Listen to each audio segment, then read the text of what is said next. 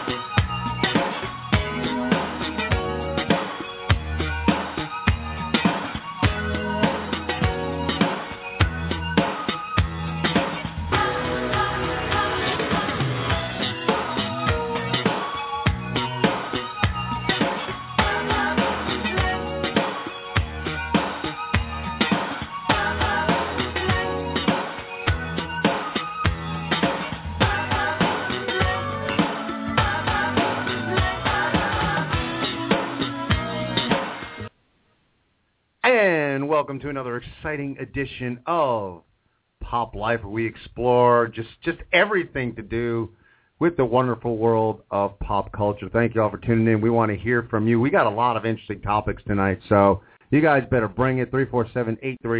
347-838-9815 is the number to call. Check us out on Facebook. TKRS presents Pop Life on Facebook. We just reached a 100 likes. Now it's on to 150 and 200 and beyond. So head on over there, like us on the Facebook, and uh, get involved in the show chat right there. We also uh, we threw up uh, something today on uh, stand-up comedy. What are your favorites? What are your least favorites? We're going to be getting to that topic a little later on. So get on the Facebook. Let us know what you like and dislike in the world of stand-up comedy. So as I said, we got a lot to talk about. Todd, how are you doing this fine evening? You ready to dissect the world of pop culture? I can't wait, as usual. You know, I don't have to be on the air to dissect the world of pop culture, but I really bring it when we start the show, and uh, I'm looking forward to it. Good evening, ladies and gentlemen. Exciting, 100 likes. We finally reached that milestone. Kind of neat, huh? Yeah, it took a while. You know, I was counting as we got closer. You know, we hit the 80, we hit the 90, and then I was just waiting. I, I, I really resisted pandering with the number to my friends. And we hit it anyway. So, you know, go for it and let's hit a thousand next. So we're going to start off with a little bit of news that's occurred in, in the world of pop culture since we last spoke. Uh, unfortunately, um, we had the passing of, you know, I don't know if we can call this this actress a legend, but a legendary character, Ann B. Davis, who played Alice on the Brady Bunch, uh, passing away. Um, sad news, uh, a character that anybody, you know, you say Alice from the Brady Bunch, an iconic role. Uh, I, I think she's someone that uh, everyone wished they had a maid like Alice. So uh, definitely a very likable character, an iconic character, and uh, you know, rest in be rest in peace, uh, Ann B. Davis. But uh, were you a Brady Bunch fan growing up? Uh, who wasn't a Brady Bunch fan growing up? I mean, the show was maybe a little before our time, but on reruns constantly. And uh, you know, I I loved the Brady Bunch. It was that perfect perfect is the right word because it was perfectly cheesy. The family was perfect. She was the perfect maid. And uh yeah, I enjoyed the show. Uh it was I don't know if it holds up now. You know, they had the Brady Bunch movies which mocked the Brady Bunch TV show. In fact, one thing I read about um yesterday was that unfortunately, of course it's unfortunate that Ann B. Davis has passed the uh, actress who played Alice in the movies has been stopped numerous times with people asking her, "Wait, you're not dead?" so, you know, you get confused with different actors playing the role. Uh, no, it's Ann B. Davis from the uh, the TV show who has uh, passed away, and you know the uh, they're going to miss her. We're going to miss her. And uh, some other news uh, on the Star Wars front uh, uh, this week. Uh, new cast members coming on board. Yeah, we have uh, uh, two new female additions to the cast, which is a pretty big deal in the Star Wars universe. Anyone who's a fan of the movies knows that it's lacking in female characters. Uh, Lupita Nyong'o, who just won an Academy Award for 12 Years a Slave, uh, and everyone's been raving about her acting, her fashion sense, you know, her grace, everything about her. She has been added to the cast after a, a month or so of rumors. And uh, another addition is it Gwendoline Gwendoline Christie. Gwendoline From- Christie. from Game of Thrones. And I, I don't watch Game of Thrones. I've been meaning to kind of go and uh, I, I'm sure there are people out there listening. They're like, "For shame, you call yourself pop culture guys and you don't watch Game of Thrones." But I don't. I've been meaning to go back and uh, start with season one and, and catch up. So I don't really know her, um, but exciting. Uh, you know, she's quite a, a specimen from what I hear. Uh, so. Uh, no shortage now of, of strong female actresses and strong female characters. You would think. When you say quite a specimen, I don't know if that sounds a little insulting or demeaning. She's six foot three. so she is a physical specimen, and you know she could do an, any number of things in that Star Wars universe. Who knows? Uh, so you know that's pretty exciting. Added to the cast of uh, returning cast members, new cast members. Uh, another news, uh, and we don't talk about this a lot on the show, but in the world of gaming, um, the Wii U is a console that you know, we have in my household and has been basically uh, killing Nintendo. New game came out last week. We got it the day it came out. My sons and I uh, are playing Mario Kart 8. And by the way, this is one of the few console games where I can actually be competitive with them. Uh, you know, I don't have to. They they give me charity in a lot of the games and let me try to win. This is one where I can compete. Well, the deal is that uh, the Wii U has been lagging behind PS4 and the Xbox One, and uh, third game publishers stopped making games. My kids are very unhappy that they can't get their sports games. This game is terrific. It's been reviewed great. I've played it, and it's a lot of fun. And the question now is, will it save the Wii U in, to any degree, or is it really just too late? You know, it's set records for uh, for sales for this console. Uh, have you done any video gaming lately, Ken? No. I mean, you know, it's funny. I I, I guess the way video games kind of changed. Um, you know, I, I I I'll play the Wii every now and again, but the real basic Wii stuff. I, I like the bowl on the Wii. Oh, sure. I, I'm just a big kind of, you know, with with video games the way they evolved over the years. There's a lot of thinking, and and I I I try not to think too much. In general, but especially when I'm doing stuff that's supposed to be a recreational activity, and and I miss the days of it. Like I I miss Space Invaders. I mean, you know, it's it's simple. They just you know, bam, bam, and they they go across the screen and and you pew pew and they you know that that it, it That's the way it went, right? it's exactly how it went. And it, it was it was it was a simpler time, and that's that was just I, I don't know. It might sound silly, but I I actually found an an app with a game that was kind of close to Space Invaders, and I I've, I've been playing that. Okay. So uh, that that's been fun. Uh, but other than that, yeah, I just I I don't know. Like once once I got into like finding codes and and you know you got you need to know this and try this and and hit hit A and hold down A, but and then press B really quickly, and then this this crap will happen. Like I just. It's not my cup of tea, so I, I haven't played a lot of those newer games. I'm sounding really old right now. No, you know, I I'm there with you, especially with the codes and the hidden stuff. It's funny you mention that. You know, I found an app uh, which is Activision's greatest hits, and I I can play Kaboom and Megamania and some of my favorite Pitfall, some of these great things. I had the Atari 2600. Yes. I had a Commodore 64, which was basically didn't do much except you know play games on it. Um, I had this amazing unknown console called a Vectrex, but I did not have another video game console for that for a very long time. I do remember that you had uh, the Nintendo Entertainment System, I did. and I tried playing Super Mario Brothers at your house, that was maybe the first game where there was stuff hiding all over the place that wasn't on the screen, and it frustrated me to death because you could jump here and in the sky a, a coin box would appear or Yes. whatever. So I that was the beginning of the end for me until uh, my kids became obsessed with Nintendo.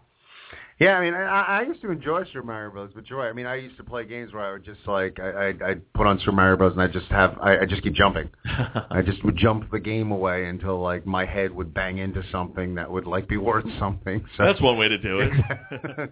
but yeah, I mean, it, it's funny to each his own. I mean, I know it's a, uh, I don't know, it's a big industry, obviously, but it's it's just it's not my cup of tea. No, you know, app sales are surpassing everything else at this point. I mean, consoles may be dying out overall. Uh, you know, right now, like I said, it's it's Sony and it's Microsoft and Nintendo is falling behind, but apps, whether it's on your phone, your iPad, your Android, whatever, that's really where the money is. And it's funny because to me, it seems like so much out there is free, but there's a lot of money being spent on you know these sometimes simple, sometimes very involved things that you can play on the go, pull out of your pocket when you're waiting online, and you know have a go at a video game.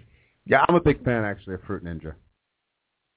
Fruit Ninja's just you know it's for a minute I just uh, slice flying fruit and try not to hit a bomb. That's that's good. That's a good one. I enjoy Fruit Ninja. You know, there are a couple of other ones. I was an Angry Birds guy, uh, especially when they came out with Star Wars Angry Birds. You know, combining two of my favorite things, universes clashing. That was great. Yeah, and it, the simple stuff. You know, stuff where you you launch something, you swipe on the screen. Actually, I love this game called Jetpack Joyride, which is all you need to do is put one finger on the screen anywhere and lift it off. And either your guy with the jetpack goes up when you touch, or he goes down when you let go there's a lot more going on on the screen, but it's a one finger game, and it's it's a hell of a lot of fun. But you don't need to move. You can literally be the laziest person in the world and still have success at that game. It's Stephen Hawking's favorite game. Oh man. Oh, blow into the tube. Don't blow into the tube. That's horrible. That was that was bad. Sorry, Steve.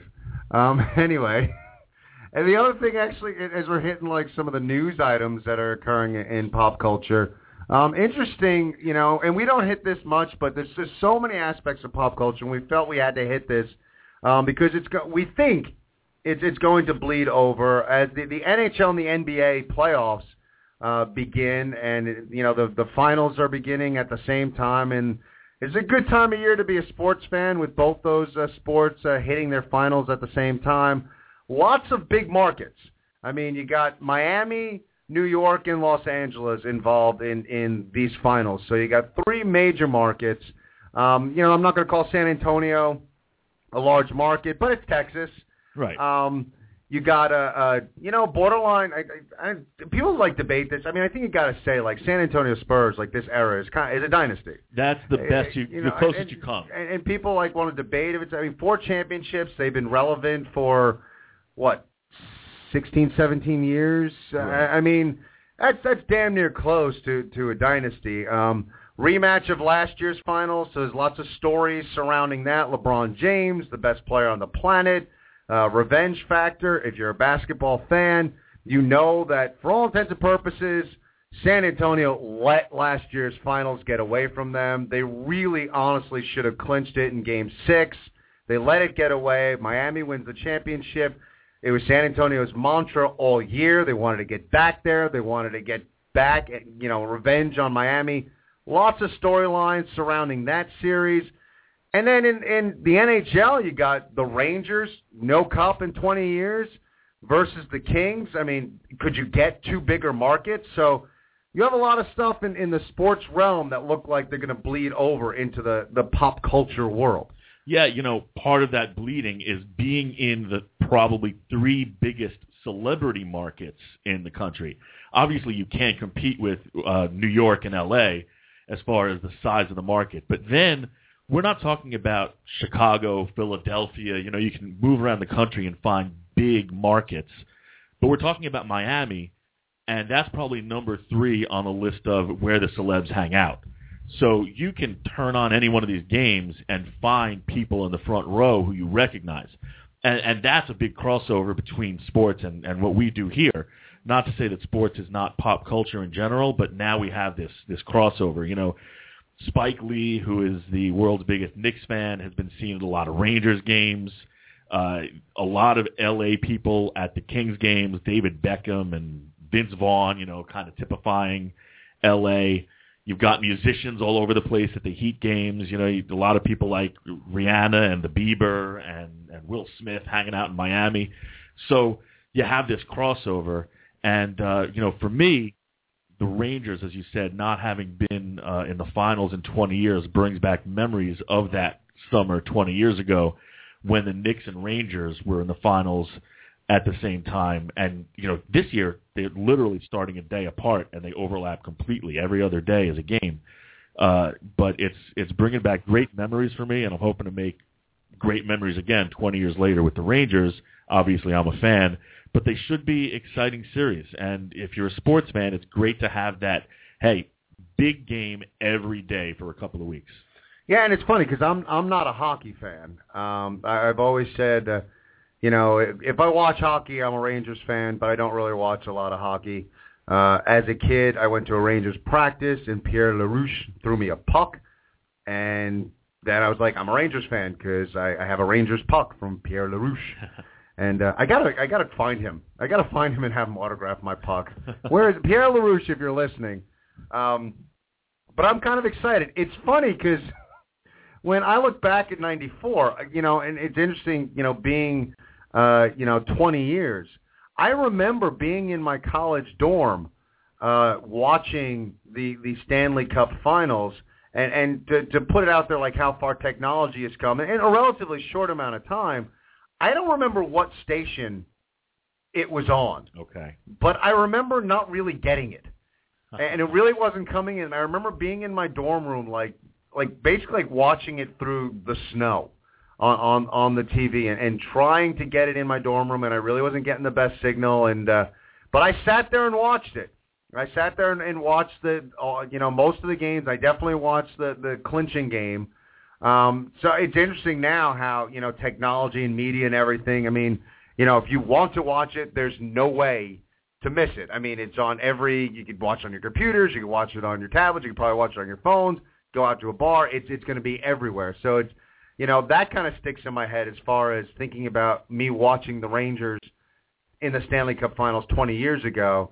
And, and getting to watch them now, I like the fact that there's a lot of you know interesting storylines in both these series. Um, you know, you're more of a hockey guy than I am. Uh, what are your thoughts uh, on the Stanley Cup Finals? You know, I am a big Rangers fan. I don't watch a lot of the Western Conference games because the Rangers aren't out there that much. It's not a sport where I'll watch any game that's on. That's baseball and football for me. You put a game on, and I'll be happy to watch. Hockey, I'm watching the Rangers and, you know, the Devils on occasion. We get those games here. So I don't know the West. I know that the Rangers are the underdog. I know that they're happy to be the underdog. Um, it's not like 94 where they were heavy favorites. Uh, you know, the Knicks were uh, a team that seemed to be a team of destiny and were blocked by Michael Jordan's Bulls back then. They finally got to the finals and lost to the Rockets that year. I may be throwing too much sports out here at you you know, I can I can go another way. In '94, if you recall, we had the Rangers win the Stanley Cup. The Knicks were still trying to win a championship, and I was at a bar watching uh, one of those later games in the Knicks series when all of a sudden we got an image of a white Bronco on the LA freeway. That's right. I, I do remember that night. Yeah, that was uh, that was crazy to interrupt the finals on whatever network it was on, and that one you could get in your dorm room. You know, that was it, basketball, so that wasn't hockey. Yeah. Uh, and then all of a sudden we had the OJ chase, and so that made it even more memorable for me. Uh, you What was know, that? O'Toole's in Spring Valley? That's where we were. It's not there anymore, but Uh-huh. uh yeah, wow, I do remember that. We're all and it, and it was weird for that sort of night. Like the bar went silent. Oh well, we didn't know what was going on at first, and then we had to hear what was what was happening, uh, and that went on for a long time. Uh, That wasn't a chase; they were, you know, they were driving pretty slow and just being followed by the choppers and the cops and the whole thing. I just remember that chase where like he finally got home, and I I remember that the reporter said that that OJ went inside, he had a glass of orange juice, and then and I remember thinking, does anyone else find this funny? Like OJ had to get OJ after like this whole chase was over. Anyone else? But uh, we digress. But that is that's interesting. That is one of. I mean, you're looking at pop culture. One of the most iconic moments in the history of uh, of pop culture, and and uh, yeah, happening during that that '94 uh, sports final season. Yeah, you know, a lot going on. Sports is a big part of our uh, our landscape, and like we said, it does bleed over into pop culture. You know, another part of pop culture that we haven't really addressed on this show, but uh, something I enjoy greatly. I, I know that Ken does too, and we put the questions out there to you on Facebook as well. Uh, go to our Facebook page at TKRS Presents Pop Life, and tell us what you think about stand-up comedy because I'm a big fan of stand-up, and uh, I have been for a long time. I have my favorites, and we asked you about yours. And uh, Ken, why don't you tell us some of the things we've heard from our fans? Well, we had our friend Dank was was on there, and uh, he told us that he doesn't like Norm Macdonald, um, but he he likes Mitch Hedberg, Carlos Mencia, uh, Jeff Dunham, and Gabriel Iglesias. And uh, Mike Farrar said his least favorite is Jerry Seinfeld, and let's see, there's one more. Con- and Mike Farrar also says, as far as his favorites, George Carlin, Louis C.K., Dana Carvey, and Sarah Silverman. So. uh you know, interesting lists right there. Um, you know, it, it's funny. Let's let's get into it. Let's dissect these lists a little bit. Uh, it- with Dank right away, it's funny, and I guess I, I get people who don't like him, but I dig Norm Macdonald. Uh, he's a guy that it's his jokes are good, but it's more his delivery. He's a delivery guy. It's almost like uh, Brian Regan. Right. It, it's, a, it's similar that it's not so much the jokes they're writing, but how they deliver these jokes. It's it's their personality. Uh, when you if you're quoting one of their routines, you almost have to do it in their voice. Um, so I like Norm Macdonald, but I guess I could see where someone might find him annoying. But but I dig him. Yeah, I do too, but I I haven't seen that much stand up from him. Uh, you know, he did his shtick as the host of Weekend Update on SNL, which is getting close to stand up comedy. I saw a special uh way back in the 90s that I I completely loved, but you know, it is like you said, it's his character, it's delivery. The place I've seen him the most lately is on some of the Comedy Central roasts. And sometimes he'll just take a gimmick and and it's very odd at first where he's trying to be intentionally horribly unfunny or he's you know picking on a particular person. I loved him when i saw him back in the day. Um you know one of those guys who uh not one of the all time greats but to me someone who had that one great half hour or hour that you watched on tv Agreed. And you know, an interesting debate because I'm going to tell you right now, I kind of agree with Mike Ferrara, and this is where you know Todd and I agree on a lot. But why? Let's let's get into it right now. I'm right there with Mike Ferrara. I I got to say, I think Jerry Seinfeld might be um, the most overrated stand-up, uh, perhaps in the history of stand-up. I, I, you know, maybe one or two routines or one or two like segments of routines I have found funny. Um, I don't ever really find myself laughing at Jerry Seinfeld. I might smile, I might chuckle, but to really get that like belly laugh that you want to see out of a stand-up routine, I don't get that out of Jerry Seinfeld. I really don't. And on top of that, anything I've seen out of him since the show, uh, I feel like he's gotten kind of lazy, and it's almost like he walks out on stage and thinks, "I can take a dump, and people are going to find me funny." Uh, I, I just, I don't know. I'm, I'm right there with you, Mike, uh, on on Seinfeld. But Todd, I know you're you're a bit of a fan, so uh, your thoughts on Jerry Seinfeld? Yeah. You know, when you said on our show that you weren't a fan of his sitcom, I kind of get it. I love the Seinfeld TV show, but I can understand where it might not be everyone's thing, not everyone's cup of tea. I am surprised that there are people who are not fans of his stand-up, especially, you know, people who enjoy stand-up comedy in general, because I find him hilarious. He's you know, kind of the the name in that observational humor thing, and I think he's terrific. You know, and uh, I've seen him more recently. First, I remember he did a, a special, I believe it was called "I'm Telling You for the Last Time," where he did a lot of his old stuff. Then he came out with a special with with uh, new jokes, and I enjoyed it just as much. So you know, big fan of his. Another person I'm a big fan of, and it was mentioned by and I don't know if it was Mike. Uh, I think it was uh, Louis C.K. I think that he is probably the best stand-up comic uh, working today, and not even by a little bit. I, I, you know, have a number of people I'm fans of who are doing stand-up right now, but I think he is far and away the best. He doesn't, he rarely does a routine, even a part of a routine, a bit that is not hysterical, and uh, I, I love him everywhere I see him. Whether it's the little bits on his TV show or a full special, I think he's just outstanding. I, I, I would wholeheartedly, uh, as we have our our little spat, our little Seinfeld spat, we're back on uh, agreeing with. Yeah, I, I mean, I, I agree with you on all points. I think I don't even think it's debatable right now who the best stand-up comic is out there, and and you know he he's slowly but surely moving into that. uh all-time great category. Uh, the one thing I do like about him, I mean, there's a lot of stand-ups that, you know, and rightfully so. I mean, you find something that works.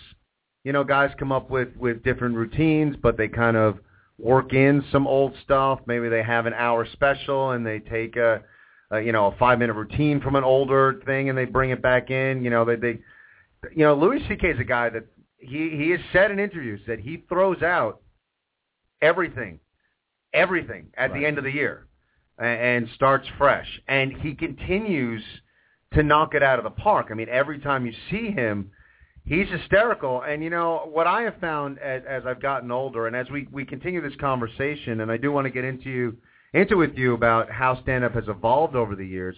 But there are less and less stand up comics that I, I thoroughly enjoy, and you know he's a guy that you know, if I know he's coming out with a new special, I'm going to make sure I watch it because he's just that good. He's really just incredible. Yeah, I agree. And uh, you know, the the people that I feel that way about now are dwindling. Uh, you know, if one of the all-time greats, one of those classic guys, is going to come up with something new, I'd be there. But we don't see that as often. I'll tell you who I love right now is Dave Attell. Uh, he had one of those perfect half hours on Comedy Central, but that wasn't it. I think that he's been great every, time I've seen him. Daniel Tosh, who is a Comedy Central staple at this point, but if you only know him from his show, check out his stand-up. He has two incredible hours that have been on TV. Those are two guys that I love. Sarah Silverman is, uh, is definitely at the top of my list. Um, Jim Gaffigan. So those those are some of my favorites right now. And also mentioned by uh, one of our listeners, Mitch Hedberg. Unfortunately, you know, we lost him too soon. He was terrific every time I saw him, and I'm sure that you know he still would be if he was around because that guy was hilarious. It, talk about someone who was all about delivery. I mean, he his jokes were jokes. And, you know, they were one-off just jokes, but it was the way he told them, and uh, he was just a master at what he did. True. I'm a big fan of, of actually um, Lewis Black. I like Lewis Black a lot. Um, you know, it, it, it's interesting. I like Kevin Hart also. I think Kevin Hart uh, is real good. It's funny with some of these comics because Kevin Hart is one of those guys that I, I think I find him funnier in interviews than his actual stand-up. And, it, and it's interesting how, you know, when he actually prepares something, you know, it's not as good as when it, it seems like he's kind of flying off the cuff. I mean, there's a there's an interview with uh, him on, I think it was Leno. I'm trying to remember. I, I'm almost positive it was Leno, and it was Leno, uh, Justin Timberlake, Kevin Hart, and uh, Kevin Hart was busting on Shaq, and Shaq actually walked on from uh, from the back. And I, I mean, go to YouTube right now. Go and check out like Kevin Hart, Justin Timberlake, Shaq. You'll find it. It's hilarious. I'm Um, sure. I've watched his stand up. Like I find it really funny in parts, um, but I, I enjoy him more like when I see him in interview segments. But I, I find it interesting with stand up comedy, and I'm curious your thoughts because I, I've been a, a proponent and I, I've pounded my chest and then just said, you know, that stand up comedy just isn't as good as as it once was, and and you know, just comics suck now. There's only a, a few like good ones, and you know the list that our our fans have brought up. I mean, I like Jeff Dunham too, but just like oh, it's just not as good. And and at one point, I you know I, I kind of pulled back and just thought, you know, maybe I'm being a little too harsh. And is it the fact that stand-up comedy is is bad now or limited now or there's limited talent now, or is it just the fact that maybe we got a little spoiled growing up? Maybe the age that we're at where we grew up when we first start I mean when I first started watching stand-up comedy, I was watching Robin Williams and Billy Crystal and Bill Cosby and uh, you know sneaking to see Eddie Murphy. Right, George um, Carlin. George Carlin. I mean, these are guys like absolute legends that are all around, at, at, you know, at around the same time, and that's how like our perception as as young formative formulative forming minds was these guys. This is what stand up comedy is. Like when you go and like for us, it wasn't something special. This is when you watched Bill Cosby himself. That was the norm. Like a special like that was the norm. Like now I look back on it and realize it's brilliant. I, I mean, I've had days. We've all had those days. You have those hangover days where you're like you you you you're in bed and you're like I'm not getting out of bed. I got nothing to do. Not getting out of bed. And I've had those those Saturdays where you know we we watched a, a marathon of what's happening. Uh, one once I watched all five Planet of the Apes movies, but there was one one morning uh, like two years ago where Bill Cosby himself happened to be on cable uh, just as we woke up, and it was like, you know what? I don't feel like getting up. Let's watch it. And my sides hurt. I was laughing so hard. And for a routine to be able to hold up for that long, and one that you know and have seen before. yeah, I, and borderline, I could almost like recite the jokes as they're coming, and I'm still cracking up. And so, is it that comics, like, uh, did uh, you know? Am I perhaps judging comics of today too harshly, and we just got really spoiled growing up? No, I I don't think so because when we were much younger, everybody that you saw was probably one of the funniest people on the planet. It took a lot for you to get a full hour special or an album. I was someone who owned comedy albums. I had albums by uh, George Carlin, Eddie Murphy, Billy Crystal. I owned Bill Cosby himself. Uh, so that was the age when everybody was just a great. Then I think what happened was we had another era of seeing a lot of great comics, but it was because so many people were getting uh, exposure. The comedy clubs popping up everywhere, more and more people. Comedy Central is a network coming on and, and exposing you. If you remember the MTV half hour comedy hour, so a lot more people were getting a shot. Whereas now I think that you know it's dwindled to the point that less people get their shot, and that just means that there are probably that just by circumstance, people toiling away in clubs in cities all over the place that might be outstanding, might be hilarious, but just haven't gotten that shot.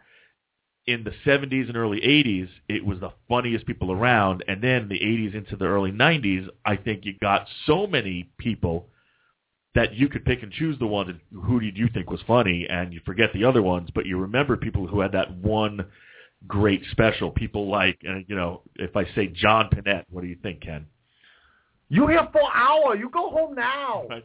One of those guys, Kevin Meaney. I'll never forget Kevin Meaney doing his "We Are the World" and impersonating everybody on the song. You know, um, th- there were some of those people that just had that. Oh, Emo Phillips, who was pretty funny for a while. yes.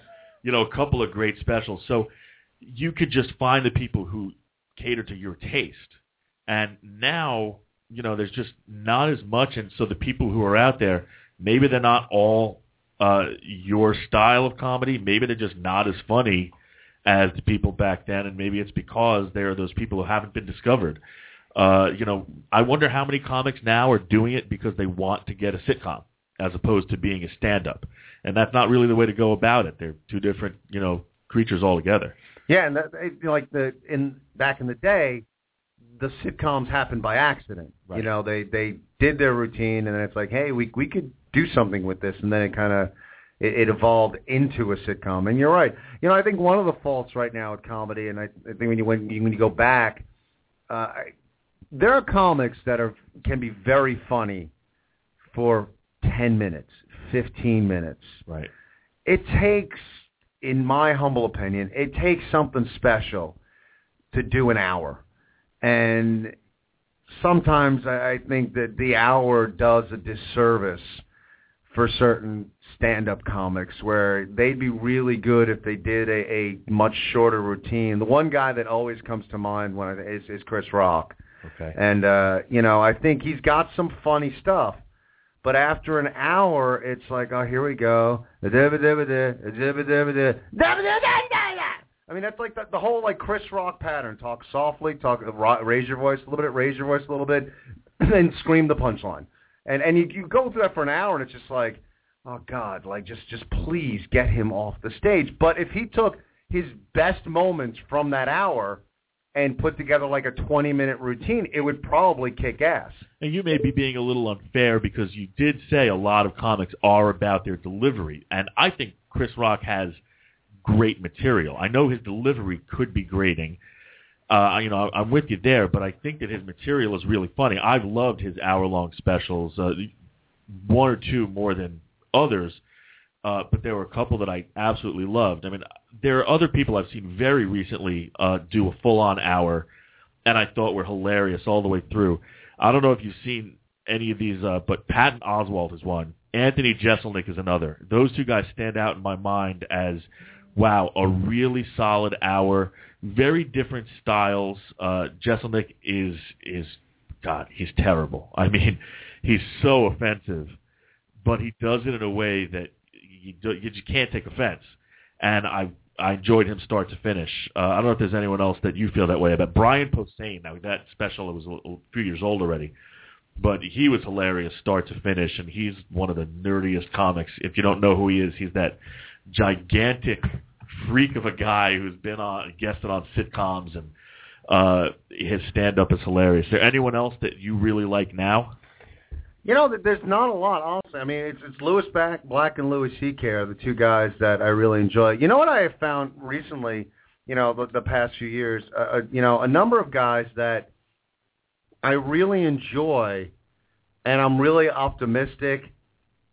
And then the second time I see him, it's like uh, they just they they they hit the home run. Like Katt Williams was someone that his Pimp Chronicles Part One, I I loved. I I just I laughed almost start to finish. I thought it was incredible. I don't understand why Comedy Central continues to air that routine because they have to, they literally have to bleep out every other word. It's Right. the dumbest thing on TV to to watch that routine on Comedy Central because I remember uh, seeing that it was going to air. I'm like, I'll watch it. Maybe they have some special dispensation because it's later on at night. And no, they they had to bleep out literally every other word. But I found it hilarious. Then I saw another routine of his, and it just it didn't do it for me at all. Same with a, a few going a few years back, Dane Cook. I thought Dane Cook's vicious circle was unbelievable. I thought it was a like borderline brilliant routine. Next time I saw him, like, wow, this guy's just too full of himself, and Right. and it's just not funny anymore. So I it, there's a lot of guys like that now that I'll, I'll find really funny once, and you know they just don't do it for me a, a second time. I do like Gabriel Iglesias. Uh, I, I I think he's he's funny. Um, you know there aren't really any other guys that really kind of jump out at me right now. Again, the two Louis. Louis, Louis C.K. and Lewis Black are the guys, and you know Lewis Black has been around for a, a while, but those are guys that if I know that they're coming out with a new routine, I'll make sure I see it. I still like the classics. You know, I want to see. I haven't seen it, but I want to see Bill Cosby's uh, new one. I, I know we kind of differ on Robin Williams. I still love Robin Williams. Um, you know, I'll still watch uh, his routines. So, um, you know, those are guys. But you know, it's funny. Robin Williams is another guy that, you know, I saw him. I don't know if you saw a few years back when he was on uh, Inside the Actors Studio. I did not. That was brilliant. And that was almost again, like I was saying, Kevin Hart is better in interviews. Like that was funnier than some of the new routines Robin Williams has done. In fact, they had to they made it a two parter because they didn't want to cut out any of the, the material was so funny that they're like, we we can't like make it an hour. We have to make it a two hour show.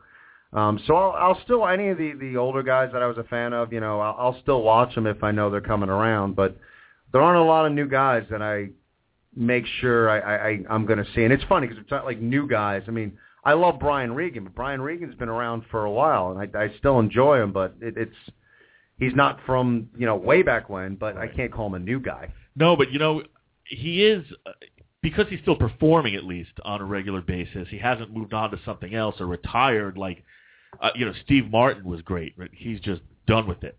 Um, you know, Sam Kinison is not with us anymore. Andy Kaufman, guys like that.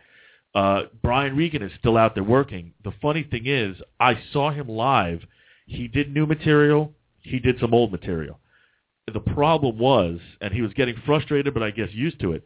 People in the audience would shout out, you know, do the spelling bee routine, and he would say okay, and he would start to do it, and then the people in the crowd would start doing his punchlines. So he said, "What am I doing here?" So you know that's why Louis C.K. is great in in throwing everything out and starting fresh. Sometimes you want to see those old routines, and some of them are classic.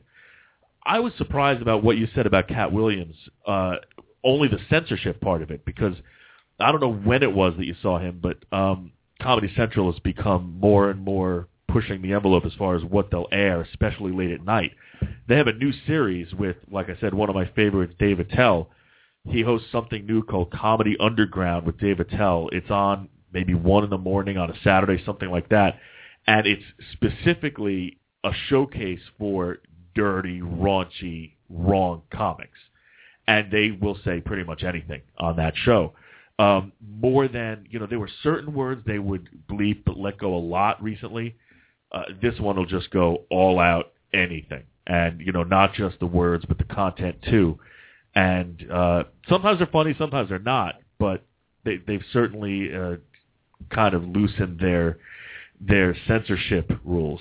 I don't know. I, I mean, it wasn't that long ago, so I mean, maybe it's it's really recently they're loosening things up. But yeah, it was. I mean, that, you watch that routine. I mean, it's F word, N word, F word, N word, S word. I mean, it's you know, you he really doesn't. I mean, there, there's you know, he uses every.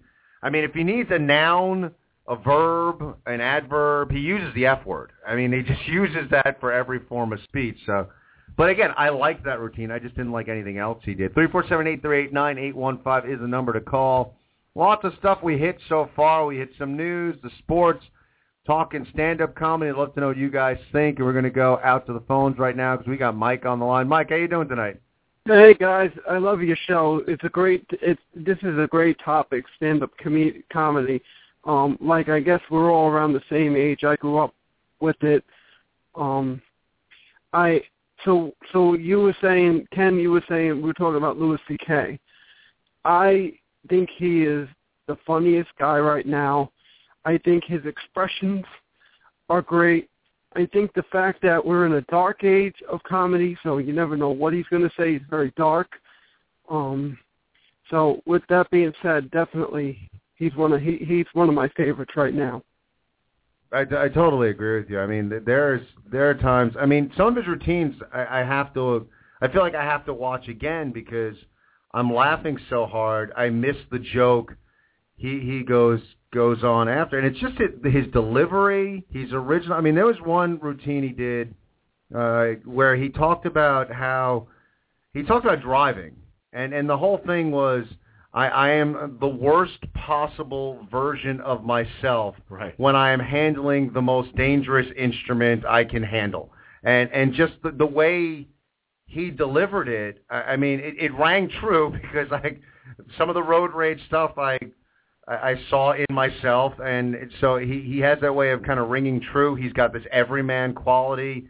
Uh, he's got a, a an interesting delivery, and and his take on on life is just uh, very intriguing, and it, it's kind of thought provoking and funny at the same time. I, I agree with you. I and like Todd said, I I think it's a wide gap. I, I think right now there's there's Louis C.K. and whoever you want to name is second place right now is a long way off of Louis C.K. You know what else is great? I've seen him do a half hour about his family and his kids. I've seen him do a half hour of poop and fart jokes. I've seen him do that observational stuff, like you said, about driving. You know, uh, about people. Oh God, he had this hilarious thing about. Actually, it was about the use of the word hilarious and the way that people overuse it. So, you know, shame on me for saying it. Uh, but you know, he can really just swing back and forth, whether it's within the same routine or you know different specials. But he's been all over the place, and he really he knocks it out of the park every time. Yeah, Louis C. Louis C.K. Um, one of my favorites is uh, is the stand up that he did on HBO um, called Shameless. That DVD. I have it, and on the DVD it has like a half an hour when he was younger. He did an HBO special, and he was and, and he was right on. But the stuff that he talked about in Shameless was just was just the the best stuff. Um, the best stuff. You know, it it, it just you couldn't you couldn't top that. And then of course he had hilarious and chewed up. And also he had that show Lucky Louie, and I like Lucky Louie. I thought that show was great. I thought the comedians on that show was great. Um, you know, I, I thought the cast was great, but again, you know, HBO being what it was, they didn't like it, and uh, and you know, and now he has his own show. Which, if you guys are on my Facebook, I put him his stuff up all the time. I watch Louie all the time. He's on FX now. If you guys haven't seen the show or your fans haven't seen the show, another another great show. It's in season four, and he deals. He talks. You know, his topics are really about his kids and about his his meetings and, and his you know his family and brother and it's just a great show and and his uh you know his lust for life and and how he is you know it's it's just a it's just a great he's just a great um com- comedian Mike, I more that that show is one of the best shows on TV, and it's so hard to categorize because it's funny at times, it's poignant at times. You you don't even know what you're looking at. Sometimes he's got a half hour that's just kind of surreal at times, like that episode. yeah where, you, you don't know right it, well, sorry go ahead Tom No, the the one where he was entertaining the troops was very odd. Uh, you know, he had dark stuff with uh with girlfriends last season. The one of the funniest things I've seen lately was the opening scene of this new season where he was sleeping and the garbage truck was outside. If you know what I'm about, you you that was funny if you haven't, check it out because that was just outstanding. Yeah, one of the best guys around, and the show is great too. That's the thing, though, that that that kills me about his show. I love his show as well. However, there are times where like I'll come home and it's like, you know what? Like, what's on the DVR? And let's let's just watch something lighthearted and funny, and we'll make the mistake of putting on Louie, and you know, it happens to be one of those dark episodes where we're like, yeah, okay, now I'm more depressed than I was before I started watching. But you're right. I agree. you know what I what I'd call that show? I mean, I guess because it's a half hour and it's a stand up comic, I mean people would call it a comedy, but it, it's so much more than that. Right. No, it's drama. That's the thing. Like when his kid his kid went missing. I mean, um, you know, off the train. I mean, you got I, I got nervous. I got scared. It's like, um, and I'm like, this is not. You know, this is this is you know this is drama stuff. Um, one of the funniest things I, I, I found, which was was um, it- you know, him and Robert Kelly. Robert Kelly is another good comedian. I always I, I like Robert Kelly.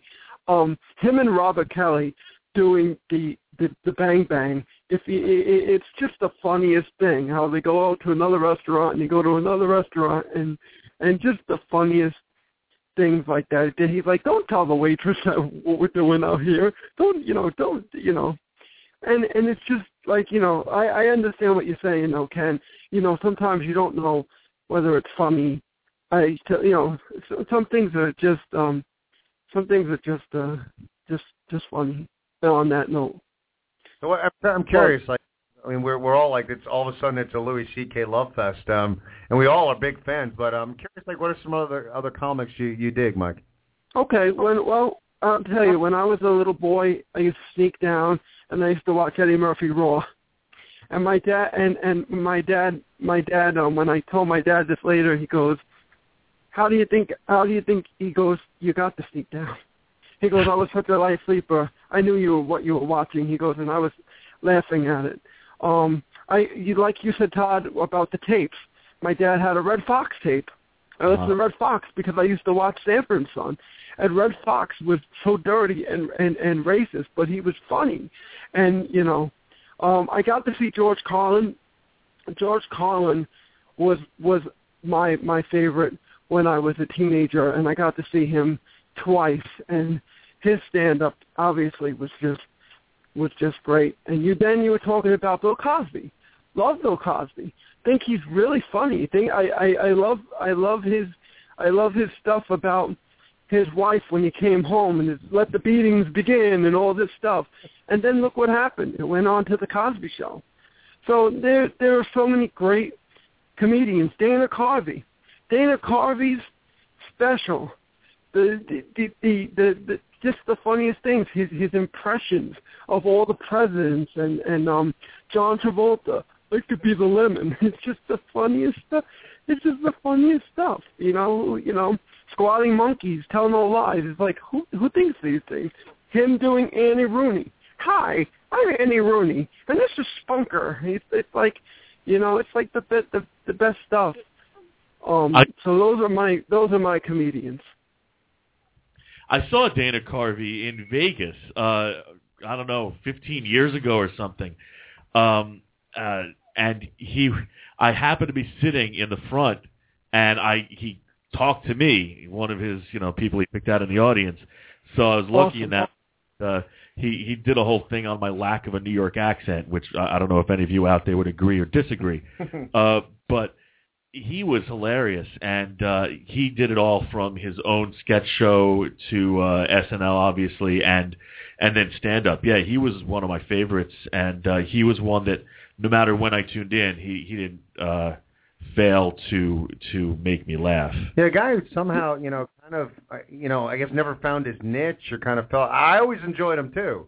I, I always uh, loved Dana Carvey's stand up, and like you were saying, Mike, oh, I loved all the impressions. And you know, I I thought Dana Carvey was one of those guys that was, he was so good because he didn't really do straightforward impressions. It was like he did impressions that were through the Dana Carvey filter, and they were so good. Like people weren't doing Bush impressions. People were doing impressions of Dana Carvey doing Bush. Yeah, you don't remember what Ross Perot sounds like. No, you just don't. You, you remember what Dana Carvey sounded like doing Ross Perot, and and that's that's what I loved about Dana Carvey's impressions. Like they weren't those dead-on impressions. It wasn't like going back to like Rich Little, who really tried to nail the, the person to a T. Dana Carvey kind of took the like took some nuances and was true to the person, but kind of gave it his own spin. And I always really enjoyed what he was able to do with that. But a guy that never really totally found his niche coming out of Saturday Night Live. No, I think Can that it, I can, can I finish, Larry? Can I finish? Can I finish? Can I finish? Ross Perot. Can I can I finish, Larry? Can I finish? I, I used to love when that that special that he did in in, in, in like '95 was was just the funniest thing of him going on a rant. And then he's like, um, I like when he said he stayed over at the White House, and um, he's like, um, and George, he met George Bush, and George Bush said, um, well, would you like to do me? I hear you do a great me. And he says, oh, yeah, I'll order a moo choo chicken. It's just so fun. you know, and he didn't even get to do everybody. Like he did a great Bill Clinton, but you know, someone else had staked his claim, and uh, he was obviously doing a rival in Bush. But he could really do impressions of just about anybody. In stand up, I saw him do people that you didn't even see in his sketch comedy. Uh, terrific, great comedian. Yeah, yeah, you know, and, and you know, and you know, um, you know, there's a show. I don't know if you got again. You guys should check this out. You guys, you, maybe you've seen it. It's called Inside Comedy with David Steinberg. Um, it's on Showtime, and they they t- he picks apart all the comedians. Like he'll have Louis C.K. with um, Bob Newhart, and they'll talk about you know their beginnings, and they'll talk about some of the things and why you got into it, and it's just interesting to watch. Um, to watch, uh, you know, some of these some of these um, comedians and stuff. Hey, what do you guys think about Richard Klein? Robert Klein. We're talking Robert I mean, not Richard Klein. I mean, I'm thinking about Richard Lewis. Um, Robert Klein. What do you guys think about Robert Klein? He's great. I mean, he's a classic. Uh, he's you know been around for a long time, but he's still funny. I haven't seen him do uh, a full on comedy, you know, hour, half hour. I've seen him uh, perform on talk shows, and I still think he's great. There Yeah, go. HBO plays a lot of his old. Um, HBO plays some of his stuff. That's how I I seen him. Well, Mike, thank, thanks for the call. Thanks for the continued support. And uh, who knows what Listen, area? I'm getting, I'm, I'm inviting all my friends to like you guys. I'm, I'm telling everybody to tune into your show like I always do. You know me, Ken. Once I get on board with the show that I like and I'm comfortable with it, um, you know, and and and this is a great topic for me because I'm, I love the, the thing. Oh, before you let me go, just one on a note. Ann B. Davis loved the Brady Bunch growing up, like you guys. Loved Ann B. Davis. Thought she did a great job as Alice. Thought her comedy was on par. And unfortunately, now she's with Sam the Butcher. So. All right. thanks, Mike. And again, thanks thanks for uh, getting the word out there. And uh, you know, hopefully we'll hit a, a topic you can sink your teeth into next month. Uh, we'll talk Man, to you. I, I I love it. I I can't I can't wait. I can't wait. I already did a movie review for you guys. I I love it. I lo- I, I love it. TV shows, comedy, movies, you name it. That's my life. Oh, thanks so much. We really appreciate the support. Thanks. Thanks. We'll Thank to you, Todd. Thank thank you. You guys are very insightful and uh and just keep on doing what you're doing. You're doing a great job. Cool. Thank you. Appreciate it. Take it easy, man. All right, no problem. Thank you. There you go. My, you know, it's funny because like as we're talking about Dana Carvey, and it was interesting hitting Dana Carvey. I mean, I just remember thinking like as as his Bush impression evolved, it was like you know, it started with like not gonna do it, not gonna do it, and by the end it was not gonna die, not gonna die. It was like ba- there was barely any consonants in that phrase. No, it was yeah. He did such caricatures of the people that uh, he impersonated. Uh, you know, one of the great ones from, of course, one of my favorite shows, Saturday Night Live. Um, you know, now, and it's amazing to me. We we talked about how we had a golden age. We had the proliferation of comics. Uh, now we're in an age where we don't know if we really have as many great ones or they're just undiscovered. Speaking of discovering comic talent, and I can't believe that this TV show is back again after God knows how many years, and it keeps going off for three, four years and coming back. Last Comic Standing is back on NBC this uh, this summer, and you know, as you can tell from the title, as you may know from watching it, it's a search for a stand-up comedian. Winner gets uh, you know a special, a development deal with NBC, and uh, I always enjoyed it because I love stand-up comedy, and you find a lot of great comics. They're doing two to five minutes, so you really can't go too wrong. They're gone if you don't like them. So uh, I've been watching a lot of that uh, this summer. We have a couple of episodes already, and uh, my wife and I really enjoy it. I got to get on that show. I can be funny for two to five minutes. Uh, I, you definitely can. You know, I, I can do it too. Two It's just two to five is is good. you need a lot of two to fives to get to the end. It's a good point. Three four seven eight three eight nine eight one five. What do you guys want to talk about? We're hitting a lot of stuff tonight. We got Dank on the line. Dank, what's going on tonight? Good evening, gentlemen. How are we doing tonight? Doing all right. Talking a little, talking a lot of stand-up comedy. What do you got for us? Uh, a couple of topics. Uh, A, talking to um, comedy and B, a my version of a movie review that I saw, which really let me down. But as far as stand-up comedy, um, I've always been a big fan, of, especially of like the older ones. Um, having not been raised in the states, stand-up comedy is not really big in Europe. So when I moved here and I was introduced to it, I had a lot of catching up to do, especially when it came to the ones like Pryor, George Carlin, Cosby, Eddie Murphy. But I got into it, and like I have to say, like, like other than like the kind of comedy, it really comes down like how it's portrayed. Um, like Norm Macdonald, don't find him funny. I don't know why, and maybe it's like you said, like the way that he delivers his jokes. Maybe if somebody else did the same jokes, I would find it more funny. But I don't know. I just find him like annoying. Uh, him, Andy Dick. Um, I don't know if he ever did stand up, but Martin Short's another one that I just I don't find funny. But then you know you get Mitch Hedberg. Um, I personally like Chris Rock, Katt Williams. I think that um, for me, the stand up is a lot of what like I like the comedian if he's talking like about stuff that I'm going through. Like, you know, if I'm going through a divorce and I'm watching a stand up with Chris Rock and he's talking about divorce, like I'm gonna find him extremely funny. Whereas if he's talking about, you know, the great things about marriage, I'm probably not gonna find it as funny. So I think it's also like what you're going through and where you are in life is who you find funny at that time and who you don't. Um, maybe it's just me, I don't know, but um.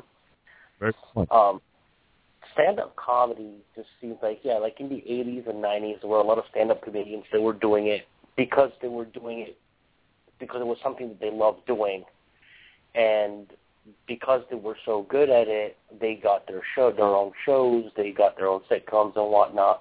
And unfortunately, I think that like you touched base before, a lot of up and coming comedians, you know, they just become stand up as a like a stepping stone to try to get their own sitcom, which to me kind of kills the art of stand up comedy because it's not it's easy to do comedy when you're like bouncing back and forth and you got somebody else in the room, but when it's just you up there, it's twice as hard. So a lot of like new stand-up comedians, I just don't find funny. I maybe it's just me. Like I, I look, I, I watch the Comedy Central roasts, and I don't know if you really can consider that stand-up comedy, but I, I really enjoy those. Not just because they're tearing each other apart, but it's because it's a lot of comedians that I like. And then you get people like Sarah Silverman. Um, I can't even think of other comedians nowadays. They go up there, and I'm just, I don't find them funny. I don't know. But like, what do you guys think? Do you think that like what you're going through in life each can affect who you find funny at that time? Without question, I, I- think that's what makes that separates the the greats from the pretty goods. I, you know, I, the, the more accessible uh, you you make your routine, I, I, to me, the the better you are. Um, I totally agree with you. You know, um, and a lot of female stand-up comics, uh, they come, you know, they piss and moan about uh, PMing and and men and a lot of routines are centered around that sort of stuff. And, and yeah, I'm not going to find that funny. I mean, it, there's there's very few stand-up comics, female, that I actually enjoy. Ellen DeGeneres is one of them, and I have very little in common with Ellen DeGeneres. Very little. But she she says things that are very accessible to a large number of individuals. I find her very funny. I think the greats are the ones that figure out a way to make their comedy accessible to almost anything you might be going through. And and other comics become very centric. So, you know, whereas I might get into a 40-something stand-up comic that references how great the 80s were, I could see why a 20-something wouldn't find that guy funny. The greats are the ones that are really able to hit everything. And that's why I think Louis C.K. is brilliant Right. because Louis C.K. has a way of even if he's talking about something that you're not going through, he still finds a way to to give it a relevance in in your life, and and he makes everything accessible to a vast majority of people, and and that's that's where I think you you find that difference. I think it's an excellent point, Dank. The greats are the ones that that give you a, a broad frame of reference. And Ken, you have a good point because you're right. If a female stand-up is going to do that point of view that it's all about women or women versus men, it may not. We may not relate to it. Male stand-ups are not generally talking about being men, and that's what their routine is about. However, you mentioned Ellen, who I love, and she got her show based on her stand-up. There's someone else who did get a TV show based on his stand-up, and his stand-up was about being a man, and that's Tim Allen. And uh, he was very funny, but he had that very male-centric, you know, thing, and it was about being a real man. whole. Uh, you know, but back in the day, Paul Reiser, someone else I loved, who got a show, you know, from his stand-up, but he was very accessible to everybody, uh, everyman kind of thing. Tim Allen, he did his specific point of view, may not have appealed to as wide an audience, but it certainly appealed to me. Any other comedian think that you know that really uh, resonate with you? One that I've always liked, and like unfortunately he got his show canceled, uh, which I thought was kind of like rushing to judgment, is Robin Williams. And I don't know what your take is on him, but I watched several of his stand-ups, and one of my favorite ones was the uh, HBO special live on Broadway, and I have it on DVD. And to this day, I know every punchline. I know the series of jokes that he's that are coming, and I'm still laughing. And every time that he's on either a talk show or a, or you know Leno or anything like that, I'll stay up or I'll either record it or I'll stay up and watch it because there's just certain comedians that have it just seems they have a bottomless pit of material and that they could do stand up every single minute of their life and still not be able to do everything that they want. We and Robin Williams is one of those. Dana Carvey, I know you were touching you touched base on him. He did an HBO special back in '95 because, and I know it was '95 because he was making fun of the O.J. Simpson trial. That's another one where I know every punchline. I've seen the show God knows how many times. I watch it on YouTube, and it still makes me laugh. It's like it doesn't matter what mood I'm in. It doesn't matter what I'm going through. It, it, it just it brightens my day and it's comedians like that which I wish you know would go back to the roots of doing stand up because it just you know they they're funny they're they're you know just the way that they are. They make people laugh and and it generally seems like they enjoy what they do. They enjoy the fact that they know they make people laugh. And to me watching a comedian that has that aspect on his job versus a comedian that's just delivering the punchlines because it's a paycheck makes me not just more of a fan, but makes it a whole lot more enjoyable for me. Yeah, I mean, I agree. I think you know, again, going back to I think yesteryear, you know, a lot. You know, I think Todd, you kind of said it. There's, I, you know, there's a lot of comics now that have the idea, of like, you know, get out there, get in the club, do stand up, get an agent, get a sitcom. Right. Whereas you have like going back to like Robin Williams, like Robin Williams got into a sitcom by accident. You know, he was he was a comic, uh, comic by trade, and, you know, granted, wanted to to make more money. I mean, that's it. So he got the sitcom, but yeah, I think you had some guys that were more of a comic by trade, where instead of being a actor or something, just thought comedy is going to be my vehicle in. Right. You know, the suit said with Robin Williams, we've got to get people to see this person as much as possible because he was that funny. I I agree with something you said, Dank, which is that he seems to be doing stand up every waking moment, which is kind of why I've gotten turned off to it. I thought it was great, but I just I've grown tired of of Robin Williams just in general. Um I loved him uh, in the 70s and 80s, and I just kind of uh, my interest petered out. But when you look at that classic stuff, he was one of the funniest people you'll ever see. Um, I don't know. I don't know if you've seen the live on Broadway, but if you haven't seen it, give him one more chance, or just take the time to watch it. It may or may not change your opinion on him, but it's worth the hour and 20 minutes.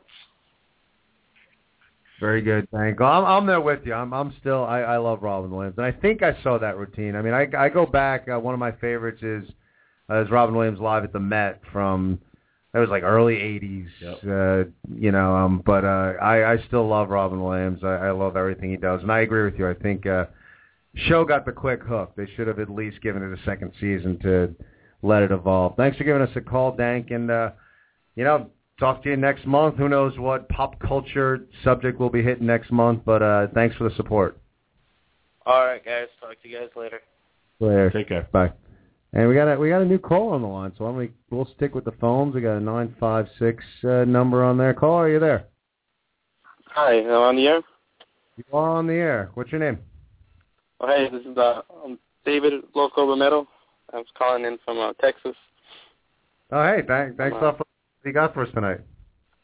Yeah, no, I'm listening to the show, and uh, you guys talking about stand up, and uh, I mean, I, I like, I'm a big fan of stand up. Uh, I try to do my own stand up too, but yeah, you guys are talking about like the history of stand up, and I agree. There's not too many good comedians out there nowadays, but um, I mean, you like? do we talk about we talk about Louis C.K. and he's like one of the best right now.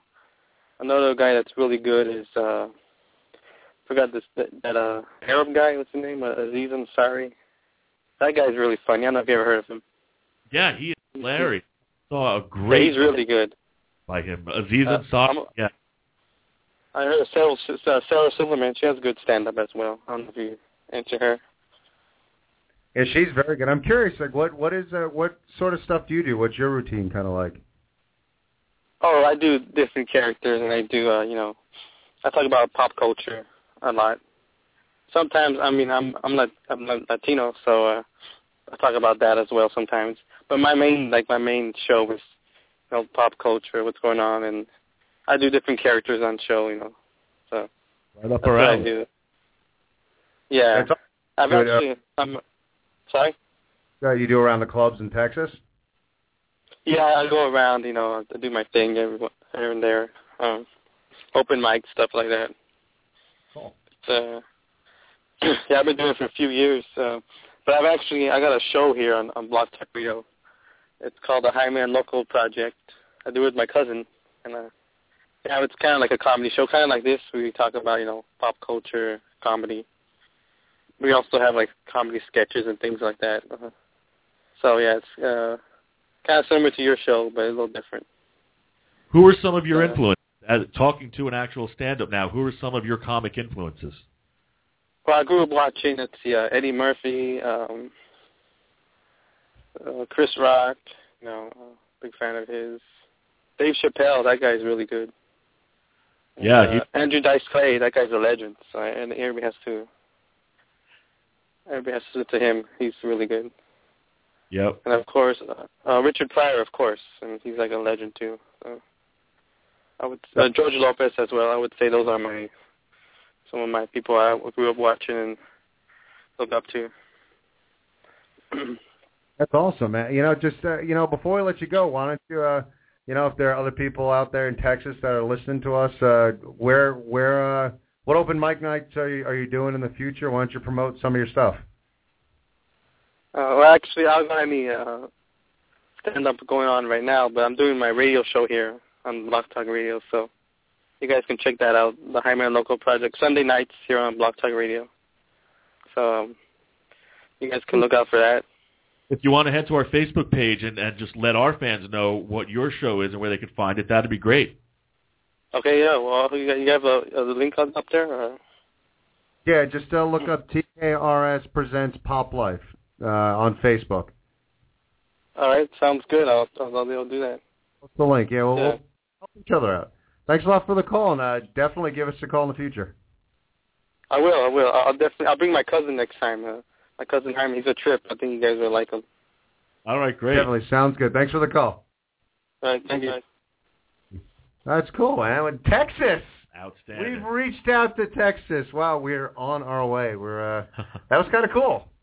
So in actuals, we're talking stand-up comedy, and we had uh, an actual stand-up comic give us a call, uh, some influence, and some guys we actually forgot. You know, Dice, uh, a guy that he mentioned as an influence, uh, definitely uh, a legend going back. So uh, you know, it, it's it's pretty amazing. I mean, the tapestry of uh, the world of stand-up comedy and going back. Um, it, it's pretty interesting, but I I don't think there's really any debating that, you know, we we got pretty lucky. Uh, the the guys that we grew up with, uh, uh, 70s, late 70s into the 80s. Uh, wow, just uh, I, I I defy like any era of comedy to compare to the all-star team you can put out with from that era. And you know what else? The proliferation of cable, the fact that you could actually see them and not just the clean stuff on the Tonight Show, but see some of these guys do their, their real hardcore stuff.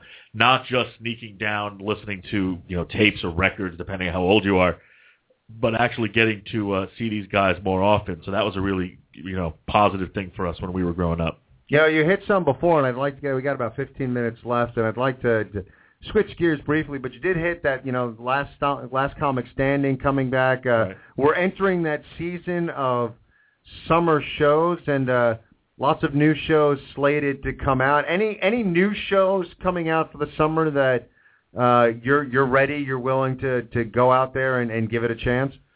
You know, there is one that I'm really looking forward to, and I remember hearing about this a few years ago. uh, and I don't, I didn't realize until I researched it why it was familiar to me a while ago. If it was a new show, the show is called Penn and Teller Fool Us, and uh, it turns out that they did this show in uh, England three or four years ago. It's coming over to the U.S. now, uh, debuting this summer. The the idea is that if you can perform a magic trick for Penn and Teller, and they can't figure out on their first guess how you did it, you get to open for Penn and Teller. I love that concept. I can't wait to see that show. You know, if you're a fan of magic, we can hit, you know, yet another pop culture area there. But uh, that sounds like a, a really funny idea, uh, a great thing, and, and uh, I'm a big fan of Penn and Teller. The other one is a uh, a sitcom going to pre- premiere on FX called Married with some some actors that I really like, Nat Faxon, Judy Greer, uh, Jenny Slate, and it looks pretty funny, a family-based thing. Uh, you know, a, a married couple, obviously, but that looks pretty funny. Uh, those are two new shows that I'm looking forward to. It's funny because I've gotten to the point, you know, there's certain times in in in life, I guess, you just grow confidence in something, and I've grown confident in FX, and and I, that's a show that I, I wouldn't necessarily give a shot to, but it's FX, Right. so I'm optimistic that they'll give us something good. Another show that, again, sounds terrible, but it's on, but it's on FX, so I will give it a shot. Um, Kelsey Grammer and Martin Lawrence uh, playing lawyers uh, that wind up working together. Uh, I don't know if there's anything that could sound more terrible than than those two. I'm starting to question your methods here, Ken. But I honestly, I just keep thinking like it's FX. FX like puts on good stuff. I, I mean, should I be optimistic and and give it a shot? So I may actually give that a shot, even though, yeah, it sounds terrible. The one, the other show. Have you seen the coming attractions for the show Leftovers? No, what's that? the about? leftovers. It's it's a show now. It the trailers are intriguing, and then I, I saw that it's it's from uh, Lost co-creator Damon Lindelof. Right. Lin, Lindelof. And and as soon as I heard that it was tied to Lost, I'm like, I can't watch this show because they're gonna they're gonna it's gonna kill me. But the trailers are very intriguing. It's basically. Uh, I think it's like two percent or three percent of the world's population disappears, just vanishes one day, and it's about the people that are left to figure out what the hell happened. And it, it's weird. Like there's there's a scene in the trailer where uh, a mother is putting her baby in in a car seat, Oh, and I the baby's that. crying, and then and then she turns around. And it's like and she goes in, in the street and the baby's gone. And then it's all about like how everyone just you know everyone's like losing their minds because they're trying to figure out where exactly uh, everyone went. So that that you know I, again it's like part of me is like lost. It's tied to lost. I, I can't do this to myself again. But I got to admit I found the trailer uh, pretty intriguing. The other show and, and this is like more cast wise. I loved My Name Is Earl. Me too. And uh, Jaime Pressly surprised me at how good she was at, at comedy. Um, so she's coming back on, on TV with Jennifer Falls. I, I'm intrigued by what this show could be.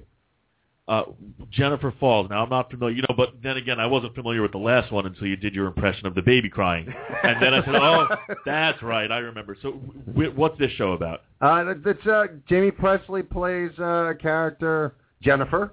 Right. Jennifer Falls. Uh, she's uh, some corporate type person that loses everything and uh, she has to go to bartending uh, or, or she owns a restaurant, something like that. Uh, she's got to work at a bar, and uh, Ethan Suplee from My Name Is Earl is also in the show. Um, so it's one of those things. Like like I said, I'm, I'm floundering through trying to give you the plot. The plot didn't wasn't important to me when I saw that Jaime Pressly and Ethan Suplee were going to be in it. Right. I, I thought I'd, I'd give that show a, a chance as well. But you know, it's interesting. You know, if I wind up having conflicts or wind up having not enough room on the DVR, uh, these shows may wind up getting the the chop pretty quickly. One show that's coming out that I, I have to at least watch one episode of, Girl Meets World. Oh, oh, right, of course. The uh, the decades later spinoff. Yes. Uh, I, I personally did not watch Boy Meets World. I might give this one a shot. It might For shame. Oh, I know. It just wasn't the right time. This might have been out when I was in college, maybe when I was in the dorm and just didn't have cable, didn't have I had like two networks. I don't know if that was the issue, but uh yeah, I well, I still knew of Topanga, of course. Yeah. Uh and then uh, what do we have? The the daughter of of the two leads, right? Ken, to get over Yeah. yourself. it's the Yeah, daughter. somehow that that guy, that that little curly-haired freak, got Topanga. got Topanga, and they they had a little girl. And the weird thing is, have you seen the the, the trailer? yeah, They haven't changed. That's the creepy thing. Like Right. they still look like they should be in high school, and they have a little girl, uh, which which is the weird thing. But the show, it's no show. It looks awful. I mean, let's be honest. But it, it's the Boy Meets World spinoff. I, I have to give it a chance. Well, it's one of those things that I might give a chance with my kids who have seen, you know, Boy Meets World, maybe even more than I have at this point. Just like there's another new show that premiered a few weeks ago called Riot. Uh, Steve Carell brought this over from overseas uh, somewhere, I think Australia, and it's uh, one of those kind of improv things. Uh, they do a couple of uh, segments each show where they're on a, a stage slanted at 20 something degrees and they have to do their improv comedy, and the kids love it. I wasn't as thrilled as they were. I, you know, I'm a fan of uh, improv, but this one just didn't do it for me. But that's one that's, uh, you know, that was on our summer list. You know, I, I feel like summer comes around, I should be making more space on my DVR, and it's still filling up, which is a problem. And I've got returning shows that I still need to, you know, set my DVR for. Of course, Louis is back, and we, we haven't said enough about Louis tonight. Louis C.K.'s show is back. Uh, Maron with Marc Maron, another interesting stand-up, is a show uh, I really enjoy. And one that's coming back in, uh, I think, a month or so, Drunk History on Comedy Central. And if you haven't seen this show, my God, it's the best history lesson you'll ever get. Uh, on Drunk History, you start out with a narrator who gets very drunk and then tries to tell you a story from history. And if that wasn't amusing enough, then they get famous actors and comedians to act out what the narrator is saying, but exactly as he says it. So they have to lip sync to the way he slurs and stumbles over his words. And yet, you still learn something. So I think it's the best of all worlds. Sounds intriguing. I, I've watched none of those shows. Drunk History coming back. You've got to check out this summer on, on Comedy Central. Um, another show that that's returning that I'm looking forward to is, and, and I'm sitting there like, and I'm uh, the sex show. Yeah, Masters of Sex. Master Sex. I, I was just thinking sex. Um, Uh, of course, who, who was because because our, our girls on that show. Um, but uh, that good show. I, you know, it's funny. That was a, that was a show that I really enjoyed the first season. I can't say it was like a show that I loved, but I really enjoyed it, and I'm I'm really curious to see how these characters evolve in the second season. So it's definitely a show I'm looking forward to uh, in season two. That one took me a few episodes to get into, but I really did love it by the end of the first season. Uh, and we left on a, a giant cliffhanger. So, you know, if they're rerunning those shows and uh, you want to catch up, it, it turned out, in my opinion, to be a, a terrific uh, show last summer. And uh, I think it was last summer, but in any event, it's a summer show this year, and it's one that I'm looking forward to. Another one one of the big network, maybe the biggest uh, audience for any network summer show last year was Under the Dome, and that's coming back shortly. Uh, did you watch that one, Ken? No, that was another lost scaring, uh, scarring. That was a show that just reminded me too much of uh, something weird's going to happen, and then it's going to it's going to creatively blue ball me, and I, I'm just I'm not going to be able to stick with it. So I just I didn't take the chance. All right, two points, Ken. One, you've got to get over the lost thing. I really kind of do. But two, you kind of were right about Under the Dome. So you know, it, it may not be just the creators of Lost, but it may be the uh, the style of show. Uh, it did. They just kept throwing more and more supernatural elements in, uh, but I did stick with it. I enjoyed it, um, and I, I'm very curious to see where this one goes. So that's coming back uh, towards the end of June. Um, anything else that's uh, catching your You know, a, a show that kind of flew under the radar a bit and had a, had a really great cast, and it's coming back this summer, and uh, really, really looking forward to it. Ray Donovan Uh, great show. Really loved the first season. Um, I, I really, you know, I heard it was getting good reviews. I still felt like it kind of flew under the radar a bit. Um, you know, it was one of those shows that you know. You ever you ever watch these shows where like you want to go out and like you you want it to be water cooler talk and it just isn't. Right. And, and that's what Ray Donovan was for me. Like I'd watch it, it's like, oh, this is an awesome show, and then I, I would desperately be trying to find people to talk to about it, and nobody I knew actually watched the show. Um, but I, I I just think it's an incredible show, an incredible cast. Uh, you know, Liev Schreiber, uh, Jon Voight, uh, you know, and then some great character actors, uh, Steven Bauer in it. it. Just everyone plays their part well. The characters are well written. All the characters are flawed uh, which which is great. James Woods was on last season. Um, it, it's just a show I, I really like, really enjoyed, and uh, curious to see where these characters are going to go in season two. But that's uh, going to be starting in July. So as far as returning shows, I, I'm big right now on the uh, the, the Showtime shows, the uh, Master Sex and Ray Donovan. Looking forward to those two shows coming back. But uh, did and I don't think you did. You didn't watch Ray Donovan, right? No, I didn't. I mean, uh, you've told me about it before. It sounds interesting. Uh, I didn't, and I know what you're talking about that that frustration over a show that you want to talk to people about, and yet you don't know anyone who watches it. Uh, and and first of all, you feel like everybody's losing out, and second of all, you just have stuff you maybe have questions, maybe just have great. Oh my God, did you see this? And you lose out. You know, I have a show that's like that, and it's a very different type of show. Uh, but I feel the same way a lot of the time I try to get people. I try to get my oldest son to watch it sometimes, and it's a little bit much.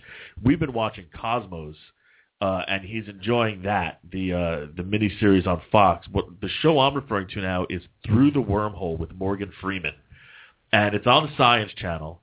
It delves into very interesting topics every week, and when the show is over, I am just dying to have a deep conversation about these subjects, and there's no one I can talk to about it because I don't know anybody who watches the show.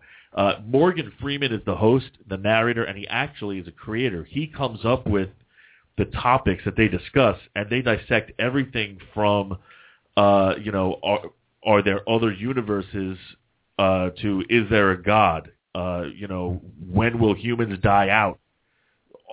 Are animals intelligent? I mean, all kinds of really interesting topics and he'll explore them from a lot of different angles. And then, you know, I'm stuck pondering in my own skull because I can't talk about it with anybody. So your wife is going to find you in the fetal position, like somewhere, like not being able to talk about is there a God? Isn't there a God? But no, I don't watch that show. Sorry, we can't talk. I'll have to find somebody else.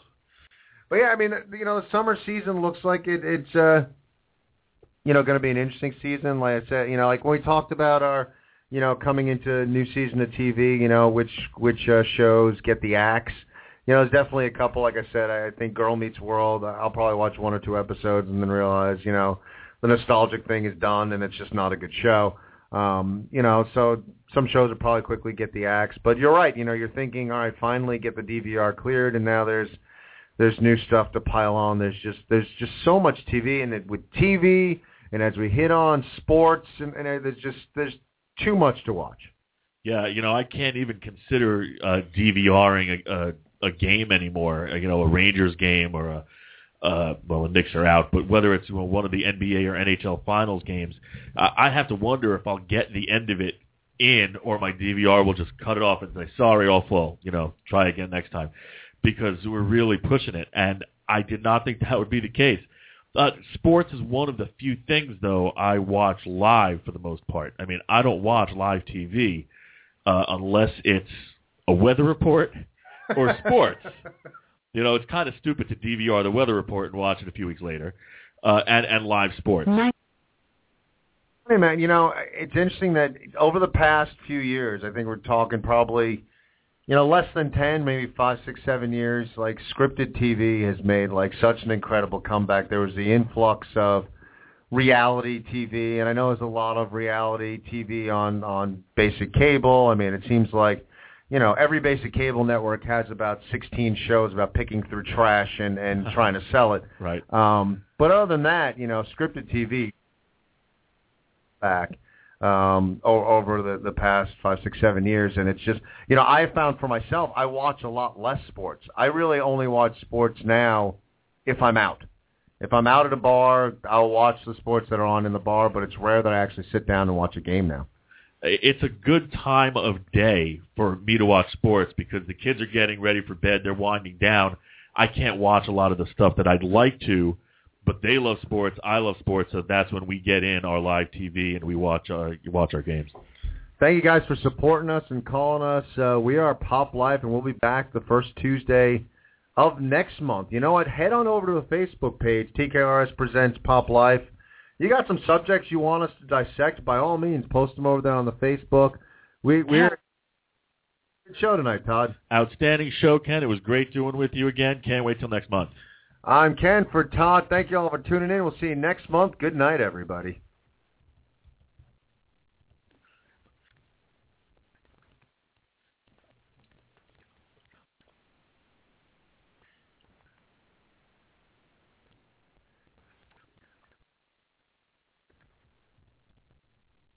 With the Lucky Land Slots, you can get lucky just about anywhere.